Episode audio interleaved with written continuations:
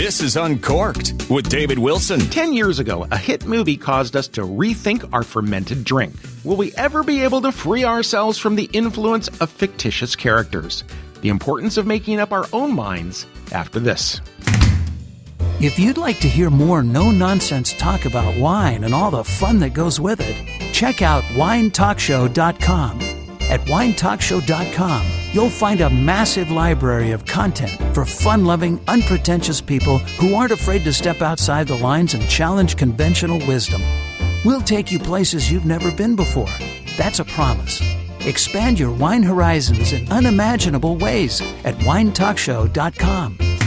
For 10 years now, millions of wine drinkers have been quaffing an extraordinary amount of Pinot Noir and turning up their noses to many a magnificent Merlot because an imaginary wine snob named Miles made his feelings known about both wines on the silver screen.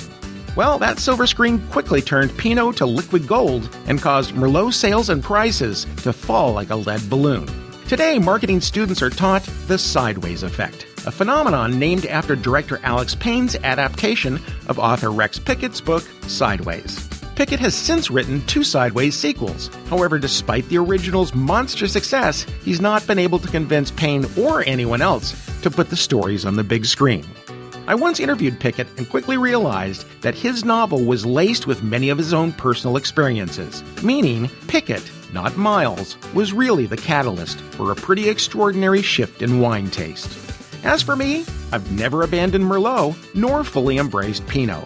In reality, Pickett deserves a big thank you from those of us who saw a huge increase in quality from Merlot makers who staunchly believed that wine drinkers would eventually come to their senses. This is David Wilson, Uncorked.